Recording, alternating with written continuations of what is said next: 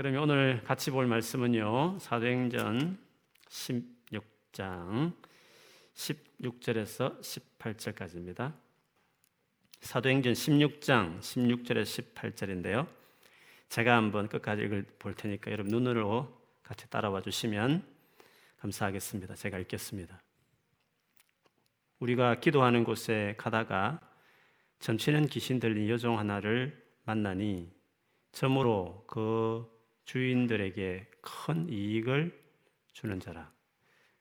그가 바울과 우리를 따라와 소리 질러 이르되 이 사람들은 지극히 높은 하나님의 종으로서 구원의 길을 우리 너희에게 전하는 자라 하며 이같이 여러 날을 하는지라 바울이 심히 괴로워하여 돌이켜 그 귀신에게 이르되 예수 그리스도 이름으로 내가 내게 명하노니 그에게서 나오라 하니 귀신이 즉시 나오니라.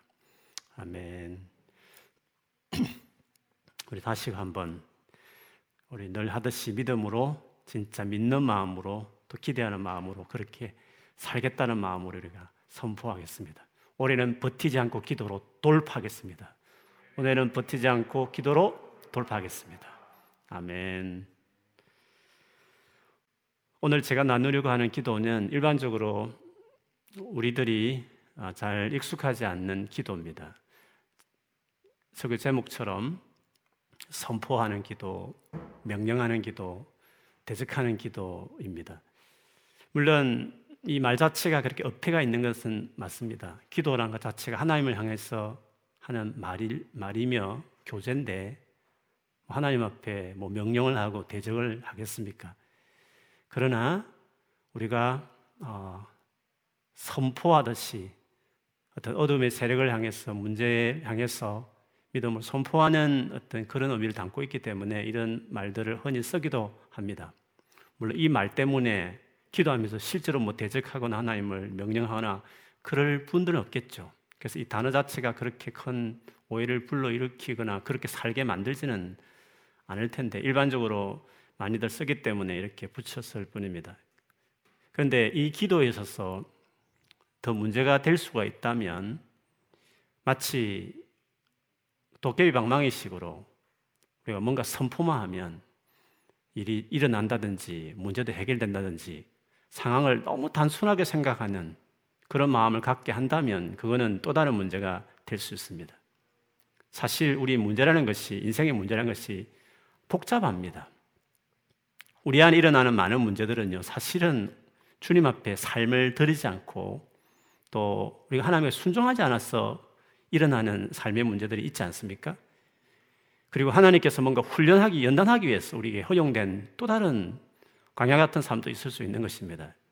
그런데 그 모든 것들을 마치 뭐 악령의 탓으로 돌리면서 꾸짖고 대적하고 명령하는 것으로 해결될 수 있다는 것은 너무 문제를 상황을 단순화시키기 때문에 또 다른 문제를 불러들 수도 있다는 것을 우리가 생각하면서 이 부분을 좀 봤으면 좋겠습니다. 이런 기도를 만일에 우리가 선포를 하고 뭔가 명령적으로 선포하고 뭔가 대적하듯이 하는 이런 기도가 될 때에는 전제가 있습니다. 그거는 하나님의 분명한 뜻이라는 확신이 드는 경우입니다. 즉, 하나님이 분명히 하고 싶은 하나님의 뜻인데 마치 내가 그것을 하나님 마음으로 대언한다는 성격이 될 만한 그런 경우에 해당되는 기도라고 말할 수 있습니다.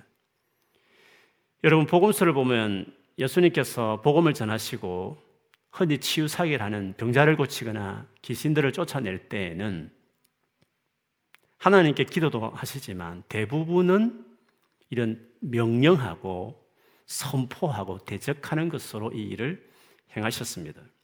에바다 열리라 하면서 어, 소열 고치 길을 듣지 못한 사람을 듣게 하시고 달리다 굼 소녀여 일어나라 이렇게 선포하시기도 했습니다. 갈릴리를 제자들과 같이 지나갈 때 폭풍이 일었을 때 바다와 바람을 향해서 꾸짖어 명령하는 그래서 잔잔케 한 일도 있었습니다. 많은 또 고쳐달라고 찾아왔던 병자들 향해서 내 믿음으로 될지어다. 이렇게 선포하심으로 그 일들이 일어났다는 것을 많이 볼 수 있습니다. 이렇게 말씀드리면 그것은 예수님이시니까 하나님 아들로서 하시는 것이지 우리 같은 사람이 그것을 한다는 것은 좀 적절하지 않다고 생각할 수도 있습니다. 물론 예수님과 같은 어떤 권위나 똑같은 어떤 그 존재로서 그렇게 할 수는 없는 거죠. 그러나 예수를 믿는 사람들이 그 예수님의 이름으로 또 예수님께서 반드시 원하시는 그것들을 대신 선포하듯이 할 수는 있습니다. 그것은 예수님의 제자들이 그런 식으로 똑같이 행했던 기사들을 보면 알 수 있습니다. 사도행전 우리 3장에 보듯이 베드로와 요한이 성전의 아름다운 문, 미문이라는 곳에 태어날 때부터 걷지 못하는 그 분을 어, 성전으로 들어가면서 기도하기 위해 돌아가다가 베드로와 요한이 그 사람이 구걸하는 것을 보게 되죠. 그를 주목하고 베드로와 요한이 그에게 명하지 않습니까? 나는 너에게 금과 은은 줄 수 없지만 내게 있는 것으로 내게 주는데 나사렛 예수 이름으로 일어나 걸어라. 라고 해서 그를 일으켜서 치유한 아, 내용을 우리가 기억하고 있습니다. 오늘 본문에 봐서도 마찬가지입니다. 바울이 2차 전도 때 빌립보라는 성에 갔는데 그도 마치 기도하기 위해서 기도처에 가는 도중에 점치는 귀신 들린 한 여자 종을 만나게 되죠. 그는 오늘날 하면 신내림 받은 악령에 의해서 점을 치는 음, 여자 종이었습니다. 그를 두고 있는 여러 주인들이 많이 있었고 그 주인들이 이 여인 때문에 돈을 많이 버리고 벌고 있었습니다. 근데 그가 바울과 신라를 따라다니면서 소리를 지르기를 이 사람들은 지극히 높은 하나님의 종으로서 구원의 길을 너에게 전하는 자라라고 했습니다. 그 같은 말을 여러 날 했습니다. 바울이 너무 괴로워서 돌이켜서 그 귀신에게 오늘 본문에 명령했죠. 예수 그리스도 이름으로 내가 내게 명하노니 그에게서 나오라. 그랬더니 적시 나와서 그 여종이 고침을 받았다 했습니다. 왜 귀신이 그렇게 했는지는 그 이후의 사건을 보면 알 수 있습니다. 바울은 감옥에 갇혔고 수많은 복음 전하는데 지장을 받는 일들을 경험했습니다. 귀신은 돕는 듯 했지만 이걸 노리고 빌립보 성에서 이 얼마나 복음 지장이 지장이 될 줄 알고 그 일을 했는데 바울은 감당이 안 되고 너무 괴로워서 명령하는 선포로 이 문제를 했던 것을 볼 수 있습니다. 그렇게 보면 예수님이나 그의 제자들이 행했던 행적들을 보면 병자를 고칠 때나 귀신을 쫓아낼 때는 이렇게 질병이나 귀신을 향해서 명령하고 대적하는 것으로 고쳤다는 것을 알 수 있습니다. 여러분은 어떻습니까? 여러분에게는 이 같은 식의 선포와 명령과 기도가 있느냐 하는 것입니다. 명령하는 기도가 있느냐는 것입니다. 그리고 이렇게 선포하고 대적하듯이 하는 기도가 여러분 기도 안에 얼마나 있느냐 하는 것입니다. 그래서 이 부분을 좀 같이 보고 싶은 것입니다. 치유를 놓고 혹은 귀신 들린 어떤 사람을 쫓아내기 위해서 하나님 앞에 기도할 때는 간절히 구하죠. 그렇지 않습니까? 그러나 그 질병 자체를 포커스할 때는 귀신 자체를 포커스할 때는 간구하지 않습니다. 귀신에게 뭘 강구하겠습니까? 그때는 그 대상을 향해서 대적하는 그 대상을 향해서 명령하는 것입니다. 내가 나사렛 예수를 명하노니 뭐 뭐 부분은 치유될지어다. 막힌 판막적은 뚫려서 피는 정상으로 흐를지어다.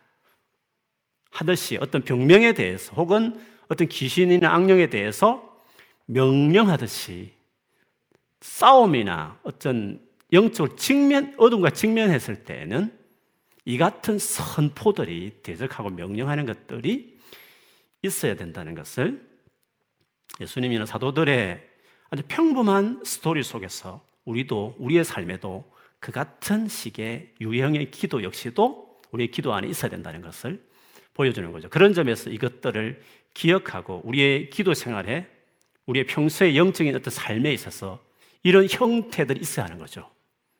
선포하고 명령하고 대적하듯이.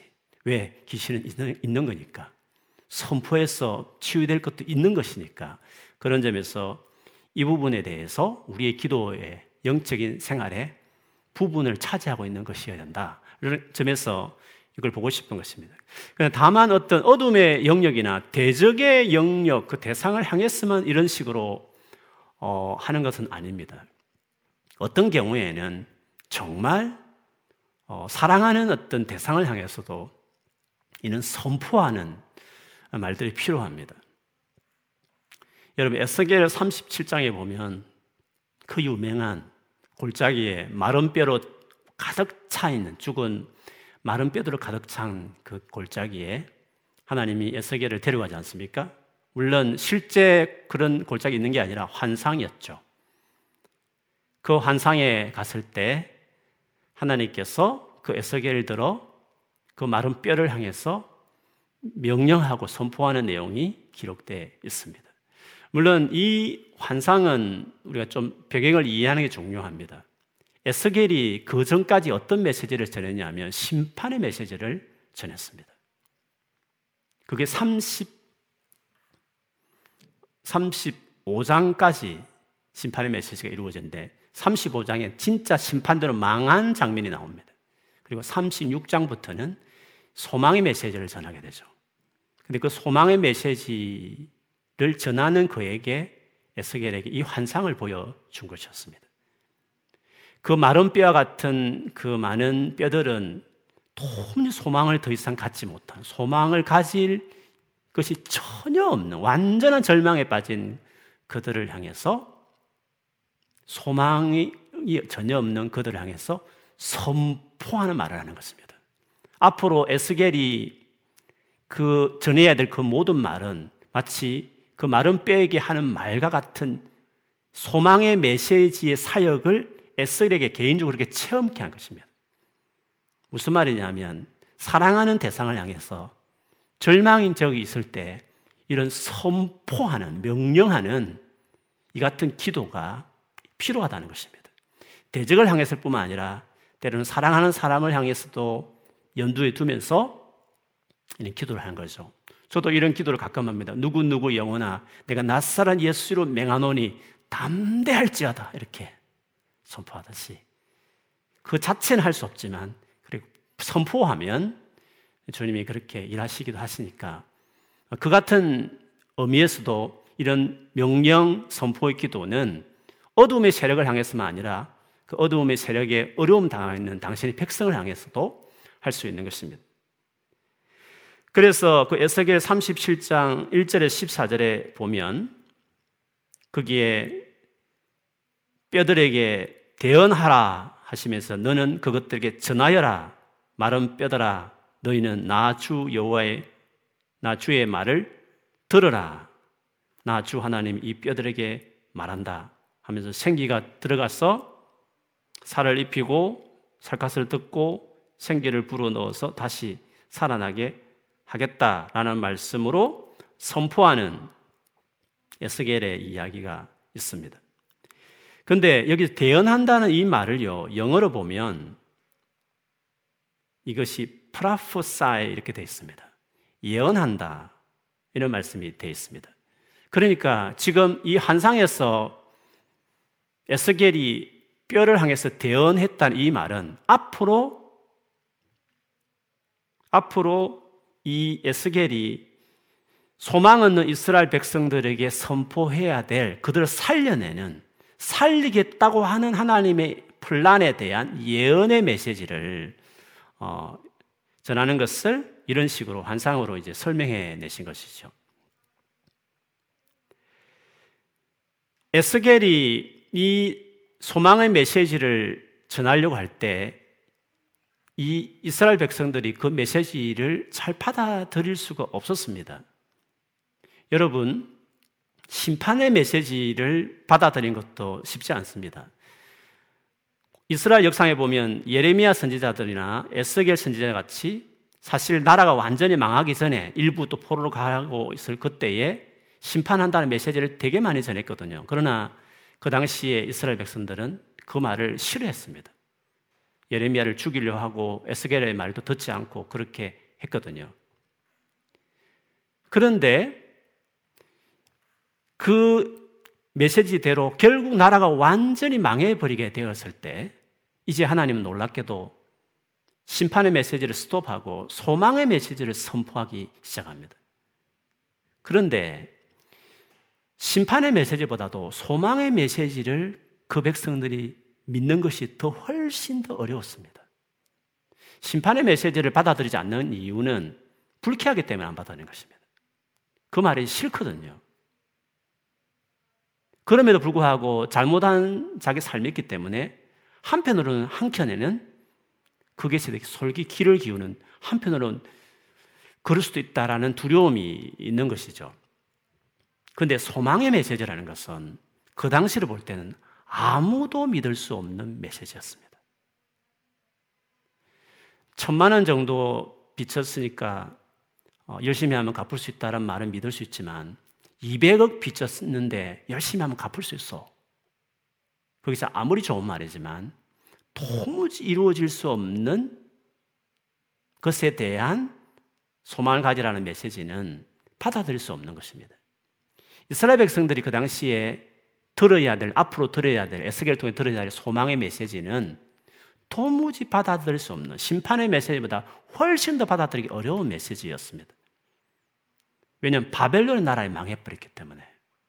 당대 가장 강대국이 망해버렸기 때문에. 막 큰 세력을 있던 그 나라 망했는데 70년 뒤에 돌아온다는 것은 전혀 생각 없습니다. 어떤 대륙도, 어떤 제국도 70년 만에 망해서 그렇게 된 제국은 없었습니다. 그 앞에. 아수르든지 어떤 제국이든. 근데 바벨론은 정말 70년에 망했거든요. 그런데 그 당시를 볼 때에는 이스라엘이 망할 그때에는 바벨론이 망해서 돌아올 것이라는 것을 우리 남북 통일처럼 말도 안 되는 받아들일 수 없는 이제 완전히 끝났다 우리 인생. 우리나라는 완전히 소망 없다라고 받아들이는 그래서 그 마른 뼈와 같은 상태의 이스라엘 백성인데 에스겔대로 이 마른 뼈가 살아날 수 있겠니? 라고 에스겔에 물어본 겁니다. 네가 앞으로 소망의 메시지 전할 텐데 전하면서 이 백성들이 이 소망의 말씀을 듣고 회복될 것이라는 걸 니도 믿니? 그런 식의 이야기였죠. 에스겔도 자신이 없었습니다. 주님만 아십니다. 이렇게 했지 않습니까? 근데 에스겔도 한번 해보라고 말했습니다. 예언해보라. 살아나라는 소망의 메시지를 한번 전해봐라. 정말 그 마른 뼈, 오래된 뼈, 바짝 말라져 버린 그 뼈지만, 즉, 아무 소망이 없는 상태이지만, 그 말씀을 듣는 사람도 전혀 기대하지 않았지만, 계속 선포하는 것입니다. 계속 그 백성들의 소망의 메시지를 네가 계속 프라프사이, 계속 일어날, 예언이라는 것은 일어날 일이잖아요. 하나님이 앞으로 할 계획이거든요. 그것을 계속 선포하라는 것입니다. 심판의 메시지보다 더 듣지 않겠지만, 기울이 않겠지만, 관심 없겠지만, 그래도 계속 선포하라는 것입니다. 그러면 강한 군대처럼 일어나는 그 환상처럼 선포하고 절망의 상황에 선포하는 메시지들을 계속 외치기 시작할 때 하나님께서 그 선포에 선포에 역사하셔서 그대로 일어나게 하겠다. 에스겔에게 소망의 메시지, 에스겔도 믿음이 없었기 때문에 에스겔이 그 환상을 본 다음에 본격적으로 소망의 메시지를 전혀 반응 없는 이스라엘 백성이 강하게 외치는 사역을 제2의 어, 사역을 한 것이었습니다. 이처럼 때로는 선포하는 기도가요. 내가 보기에는 도무지 변화될 것 같지 않은 상황, 도무지 바뀔 것 같지 않은 나의 인격, 이다지도 내가 사랑이 없나, 이렇게 내가 바뀌지 않나 싶은 나를 보면, 상황을 보면 도무지 그럴 것 같지 않은 상황인데 불구하고 하나님이 주신 약속이 있으면 기도할 때나 그 마음을 주시면 나도 믿음이 없지만 상황을 봐도 바뀔 것 같지 않지만 그러나 그때 하는 기도가 뭐냐? 그 어두움을 돌파하는 기도가 뭐냐 하면 선포하는 기도인 겁니다. 명령하는 것입니다. 그리고 그걸 믿지 못하게 하는 절망을 대적하듯이 그 상황에 반대되는 일이 일어날 것을 선포하는 그 기도, 그게 우리의 기도에 중요합니다. 그리고 어둠을 돌파해낼 때는요, 힘든 상황을 돌파해낼 때는 이 같은 기도들이 사실 우리에게 많이 있어야 되는 거죠. 그래서 10편 42편 5절에 보면 내 영혼아 네가 어찌하여 낙심하며 어찌하여 내 속에서 불안해하는가? 너는 하나님께 소망을 두라. 그가 나타나 도우심으로 말미암아 내가 여전히 찬송하리로다. 때로는 자기 영혼을 향해서도 명령하고 선포하는 것이 필요합니다. 내 영혼아 네가 왜 낙심하느냐? 그래서 여러분 돌파할 때는 이 선포가 중요합니다 질병이든지 사탄, 악령이든지 아니면 절망이든지 두려움이든지 간에 이렇게 있을 때 하나님의 말씀에 근거해서 하나님 주신 어떤 확신 말씀은 주어졌는데 상황은 변함없고 나도 똑같을지라도 하나님 말씀이 주어주셨으면 성령이 주는 감동이 있을 때에는요 상황보다도 그 임한 말씀이 더 중요한 겁니다. 그 말씀대로 되는 겁니다. 그래서 우리는 그걸 선포해야 하는 겁니다. 그렇게 될 것이다. 내가 나사렛 예수님을 그렇게 될 것을 선포한다. 이렇게 하는 명령하는 기도가 그래서 필요한 것입니다. 제가 여러 차례 설명을 드렸지만 저는 목사로서요. 설교는 설교는 대언이라는 생각을 늘 합니다. 성경에 대한 교훈을 전하는 게 설교가 아니에요. 그거는 그냥 그 성경 공부입니다. 그리고 세미나입니다. 설교는 물론 목회자 가운데 설교를 예언적인 대언이라는 것을 모르고 있는 분도 있지만 그래서 똑같은 설교를 다른 교회 가도 똑같이 하는 분도 계시는데 물론 뭐 제너럴성 교훈이면 모든 게 통통된 거지만 그렇지 않습니다. 설교는 설교라는 것은 어떠한 시간에 어떠한 장소에 거기에 특별히 오는 사람들을 위해서 하나님이 오늘 이 수요 예배 하나님 이 강단에 딱 쓰시면 그 수요일 날 그 설교를 드린 사람들을 위해서 그들에게 특별하게 맞는 그 말씀을 정해진 본문을 통해서 전해주는 것이 설교입니다.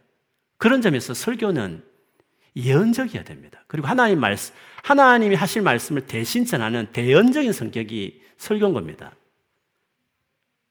똑같은 본문이라도 다른 교회 설교할 때는 당연히 설교의 뭐 주 내용은 비슷하겠지만 적용에 들어갈 때 포인트를 삼을 때에는 당연히 달라져야 되는 겁니다. 그렇지 않습니까? 그 교회 상황하고 우리 교회 상황은 다르니까. 그래서 설교가 하나님의 하나님께서 그 자리 그 시간에 거기 모이는 특별한 스페시픽한 사람들에게 전해야 될 메시지라고 한다면 당연히 객관적인 말씀을 연구한 다음에 기도하면서 하나님 오늘 그 자리 그 시간에 거기 모일 사람들 어떻게 살았는지 모르겠지만 주님이 거기서 증거하실 말씀을 주세요. 기도하면서 계속 마음을 구하면 성령께서 그 많은 본문 중에 특별히 마음을 두게 하는 것들이 주신다. 그러면 그것을 전해야 되는 게 그게 설교인 거죠. 몇 번 제가 예를 들지만 항상 기뻐하라, 쉬지 말고 기도하라, 범사에 감사하라. 이는 그리스도 예수 안에서 너희를 향하신 하나님 뜻이다. 그 본문 있지 않습니까? 어떤 교회는 범사에 감사하라. 그게 중요한 교회가 있는 겁니다. 어떤 교회는 쉬지 말고 기도하라는 그 말씀이 중요한 교회도 있는 겁니다. 어떤 교회는 항상 기뻐하라는 그것이 중요한 교회도 있어요. 어떤 교회는 항상이라는 말이 중요한 교회가 있었습니다. 어떤 교회는 그리스도 예수 안에 있는 우리의 정체성이 중요해야 될 교회도 있는 겁니다. 너희를 향하신 하나님, 우리를 향하고 계신 하나님이 중요하게 부각시켜야 될 교회도 있는 겁니다. 하나님의 뜻이다. 주님이 원하신다라는 그 뜻이 중요하게 여기지는 교회도 있는 겁니다. 그래서 똑같은 본문이지만 그걸 다 설명을 하지만 하나님이 어떤 말씀을 전하기를 원하시는지는 거기 모이는 사람을 정확하게 하시는 그분께서 제일 잘하니까. 대연하는 의미로 설교자가 만약 생각한다면 당연히 철저하게 주석 보면서 객관적인 말씀을 교훈을 풀어내지만 연구한 이후에 그보다 훨씬 더 많은 시간을 하나님 앞에 기도하면서 하나님 그 교회 그 시간에 어떤 말씀을 전하고 싶습니까? 저에게 말씀해 주십시오. 라고 계속 기도하면서 갑자기 감동 뭔가 주시는 메시지 같은 게 느껴지면 그것을 필두로 가지고 강하게 그걸 중심으로 스트럭처 짜서 메시지를 전해야 그게 대언이죠. 그래서 그 설교를 하고 나면 내가 꼭 듣고 싶은 말씀을 오늘 들었다는 말이 나오는 겁니다. 그것은 설교는 예언이기 때문에 그런 것입니다. 하나님 말씀, 하나님 대신해서 대신 말하는 대언이기 때문에 그렇습니다. 그래서 여러분, 교회는요, 설교한 대로 교회가 움직이는 겁니다. 그게 앞으로 하나님께서 그 교회에서 그 교회에 하고 싶어 하는 말을 미리 그 하나님이 그 교회를 향한 마음을 계속 나누는 것이기 때문에 그 마음이 공유되고 공감되어서 그렇게 설교하는 목회자도 순종하겠지만 모든 사람 공감해서 그 공동체 전체가 그 방향으로 가는 겁니다. 그래서 결국 교회가 성령이 하시는 교회를 향한 음성을 듣고 교회가 가는 것입니다. 그래서 설교는 예언이다. 그 말이 정확한 겁니다. 그렇기 때문에 늘 말씀드리지만 내가 들어야 될 말씀은 내가 출석하는 교회 강단을 통해서 듣는 것이 하나님의 일반적인 원칙입니다. 유튜브에 수많은 족 같은 설교들이 많이 나오지만 그 설교는 그 목사님이 그 강단에 하는 말인 겁니다. 그 교회를 향해서 하시는 메시지인 겁니다. 뭐 일반적 원리야 똑같겠죠. 그런데 적용에 갈 때는 정말 포인트를 삼으려 하는 분당 우리 교회 이찬수 목사님 분당 우리 교회를 위해서 하는 겁니다. 그 교회에 필요한 뭔가 하나의 마음을 나누는 겁니다. 그래서 각 교회는 성도들은 강단에서 거기서 내가 들어야 할 말씀을 듣기 때문에 모든 성도는 강단을 위해서 기도, 기도할 때에는 그거를 구해야 되는 겁니다. 하나님, 주께서 정말 말씀해 달라고. 그런 게.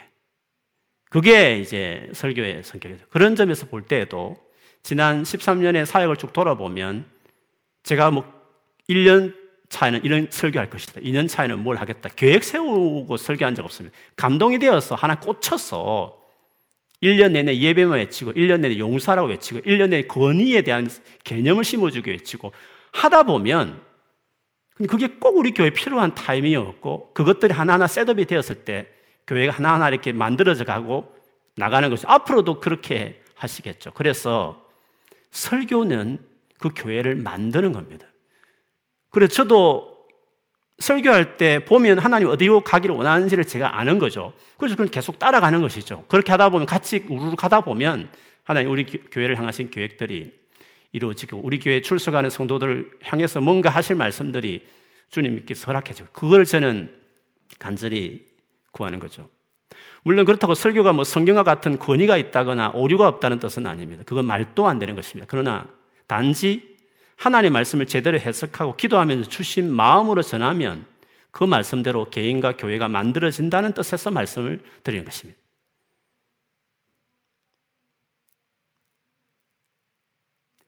근데 이거는 비단 설교뿐만 아니라 여러분이 개인적인, 개인적으로 말씀을 묵상하고 기도하는 그 시간에도 경험할 수 있는 겁니다.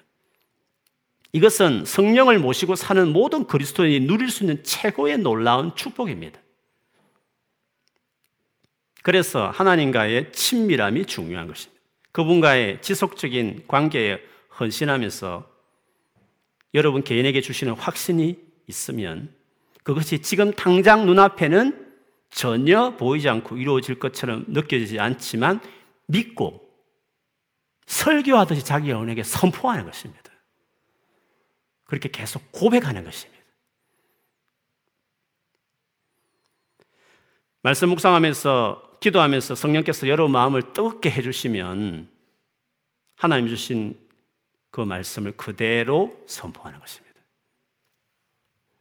찬양의 능력이 있다 이런 말들을 들어보신 적 있을 것입니다. 왜 찬양의 능력이 있을까요? 찬양 중에는 크게 보면 여러 가지 종류가 있지만 찬양 자체가 하나님께 드리는 것이니까 그게 하나님께 드리는 고백이어야 됩니다. 주께 가오니 오늘 찬양처럼 날 새롭게 하소서. 주님께 드리는 고백이지 않습니까? 그런데 여러분 찬양 가운데는 선포도 있습니다. 선포. 예배 설교 후에 제가 부르고 싶은 찬양 주 이름 큰 능력 있도다. 남 믿네. 마귀는 떠나가고 갇힌 자 자유케. 이거는 선포하는 겁니다. 선포. 그래서 찬양할 때 막 영혼이 회복되는 이유는 그 찬양 자체가 선포기 때문에 그런 겁니다. 그래서 힘들고 어려울 때 어떤 막혀 있다고 느껴질 때 하나님 앞에 간절히 기도하고 하나님 앞에 마음을 드리고 집중하기 시작할 때 하나님 주시는 마음들이 있으면 그거를 선포하는 것입니다. 실제로 입술로 선포하고 찬양으로 선포하고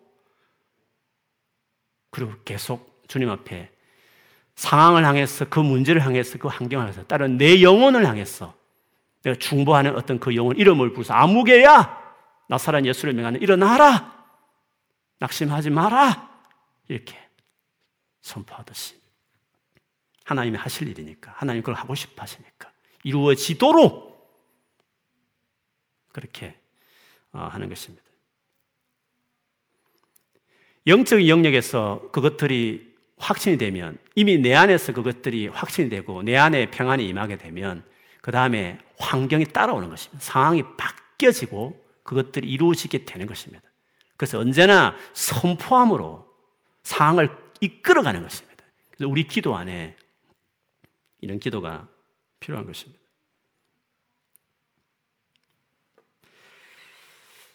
이스라엘 백성들이 여리고성을 정복한 그 있지 않습니까? 어떻게 정복했는지는 주일날 잠시 나눴지만 제가 나누면서 나중에 들어보니까 제가 잘못 설명한 부분이 있었는데 하루에 한 바퀴 돌고 일곱째 날 일곱 바퀴 돌았는데 제가 그거 좀 잘못 설명해 드렸던 것 같습니다. 매일 한 바퀴씩 돌았습니다. 근데 좀 더 자세히 나누면 그때 돌 때에 어떤 식으로 그 돌아라 했는지에 대한 자세한 설명이 있습니다. 제일 먼저 언약계가 제일 선두에 있었습니다. 근데 언약계보다 더 선두가 있었던 것이 뭐냐면 일곱 나팔을 부는 일곱 제사장이 그 언약계 앞에 있었습니다. 근데 그 언약계 앞에 나팔 부는 사람보다 더 앞에 있었던 사람은 무장을 한 군인들이었습니다. 근데 그 군인은 맨 앞에도 있었지만 그리고 언약계 뒤에도 앞뒤로 이렇게 무장한 군인들이 있고 그 중, 중앙에 언약계, 언약계 앞에 나팔 부는 제사장들이 있었습니다. 그러므로 그 성을 돌 때 오직 들리는 소리는 그 나팔뿐이었습니다. 매일 그 나팔 소리만 울리고 진영으로 돌아가고 그 다음 날도 그렇게 하고 제일 마지막 날은 일곱 바퀴 돌면서 나팔을 그렇게 불게 했습니다. 그 다음에 그렇게 나팔을 분 다음에 마지막 일곱 번째 돌고 나팔을 불 때 여호수아가 했던 명령이 있었습니다. 큰 소리로 외쳐라 라고 말했습니다. 샤우팅 하라고 이야기했습니다. 주님께서 너에게 이 성을 주셨다. 큰 소리로 외치라고 말했습니다. 여러분 매일매일 돌았던 돌 때마다 했던 나팔 소리 마지막엔 일곱 번이나 납 계속 부르면서 일곱 번 돌았겠죠. 그리고 마지막에 샤우팅을 했습니다. 이 나팔의 의미가 뭘까 하는 거죠. 나팔에 대한 신호는 여러 가지 미닝이 있었습니다. 근데 그 중에 전쟁과 관련해서 울려진 나팔을 이야기할 때 민수기 10장 9절에 보면 이런 말씀이 있습니다. 너희의 땅에서 너희를 공격해 온 침략자들에 대항하여 전쟁에 나설 때에는 나팔을 짧게 급히 불어라. 그러면 주 너희의 하나님이 너희를 기억하고 너희 원수들에게서 너희를 구해 줄 것이다 했습니다. 그러면 나팔을 불었다 이 말은 앞에 무장한 군인들은 싸울 이스라엘 백성들을 상징하듯이 하나님 전쟁에 나갑니다. 나팔을 분다는 것은 하나님을 향한 간구입니다. 하나님 싸워 주십시오. 하나님 이기게 해 주십시오. 매일 그렇게 사람의 소리는 나오지 않고 하나님을 향한 소리만 7일 동안 울리고 마지막 때는 집중해서 개서마의 동산 예수님께서 좀 집중해서 바퀴 돌면서 기도하는 것입니다. 그리고 마지막에 선포하는 것입니다. 많은 강구가 일어난 이후에 그 치열한 영적 전쟁에서 게스마의 동산에서 주님이 땀방울 나더니 기도한 이후에 일어나 가자. 바로 내다. 나를 잡으라. 나다. 당당하게 이렇게 나가는 그 예수님의 모습처럼 그 많은 기도들 이후에 담대하게 믿음이 충만해서 선포하고 명령하고 어둠의 영역을 향해서 대적하면서 나가는 그 기도를 그렇게 마지막 결국 승리해 내는 것이죠.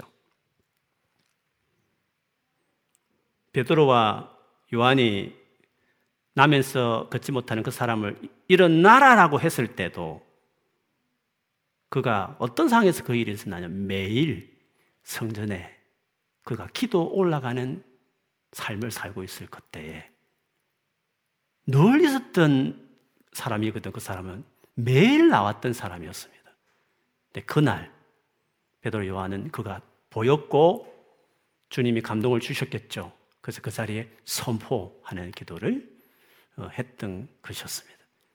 오늘 본문에도 바울이 이 귀신 들린 이 여종을 고칠 때도 어떻게 하다가 해야 되냐? 우리가 기도하는 곳에 가다가 점치는 귀신 들린 여종 하나를 만나니 기도하는 그 삶이 평소에 꾸준히 이루어져 있는 그때에 마침내 어둠을 직면했을 때, 감당하는 어떤 어려움이 직면했을 때, 그때 명령하고 선포하는 그 기도로 그걸 끝내는 것입니다. 그래서 우리의 삶 안에 하나님께서 정말 돌파해내게 하는 은혜를 일하심을 경험하기 전에 우리가 해야 될 것은 꾸준히 하나님 앞에 간구하고 기도하는 그 생활이 우리 안에 먼저 있어야 됩니다. 그리고 그런 기도를 통해서 하나님이 뜻이 무엇인지 내 마음에 확신이 들고 하나님의 마음이 내 마음에 채워지기 시작하면 아, 이게 하나님의 뜻이구나라는 확신이 들게 되고 비록 상황은 전혀 그렇지 않고 나도 네 스스로가 그럴 수 있는 자신감은 없지만 주님의 그 말씀이 내 안에 가득 차게 되어졌을 때 그 확신을 갖고 그것이 이루어질 것을 믿음으로 선포하는 것입니다. 찬양을 하는 거죠. 그래서 선포 기도는 기도에 헌신하는 사람들이 할 수 있는 기도입니다. 그리고 믿음이 하나님이 일하실 것에 대한 확신을 가진 사람이 하는 것입니다. 그래서 저는 우리 모두가 이렇게 기도할 수 있는 사람이 되기를 바랍니다. 여러분 기도 안에 이런 선포의 기도가 많이 있을 수 있는 사람이 되기를 축복합니다. 그런 사람이 돼야 될 것입니다. 여러분 기도 안에 선포가 있어야 됩니다. 주님 해주옵소서 이루어질지어다 성령으로 충만함을 이루어 받을지어다 선포하듯이 그것이 여러분 안에 기도 속에 주의 이름으로 주님의 합당한 뜻 너무 확신이 드는 것들에 대해서는 선포하는 것이 필요한 것입니다. 사실 더 욕심을 낸다면 우리의 대화가 선포 같은 것이 되어야 됩니다. 우리의 누군가를 한 겉면이 선포와 같아야 되는 것입니다. 우리의 고백들이 선포의 성격을 띈 것들이 되어야 됩니다. 그 말들, 그 고백들, 겉면들이 그대로 이루어지는 것들. 우리의 말에 권세가 있는 사람들. 그게 선포의 기도에 성경을 담은 모든 우리의 말에 권세 있는 말의 사용이라고 말할 수 있습니다. 여러분, 선포하는 기도, 명령하는 기도, 대적하는 기도, 우리의 기도가 돼야 될 줄 믿습니다. 하나님 앞에 꾸준히 드리는 기도의 사람이 되십시오. 여러분 안에 하나님 마음이 가득 채워질 정도의 사람이 상황은 전혀 바뀌지 않았는데 나는 전혀 변함이 없는 것 같은데 하나님 주신 그 마음이 가득 찼어. 믿음으로 선포하는 이 어려움을 막 선포하며 돌파해내는 승리하는 그런 삶을 사는 것입니다. 그런 교회가 되기를 그럼 여러분 되시기를 주의 이름으로 축원합니다. 아멘.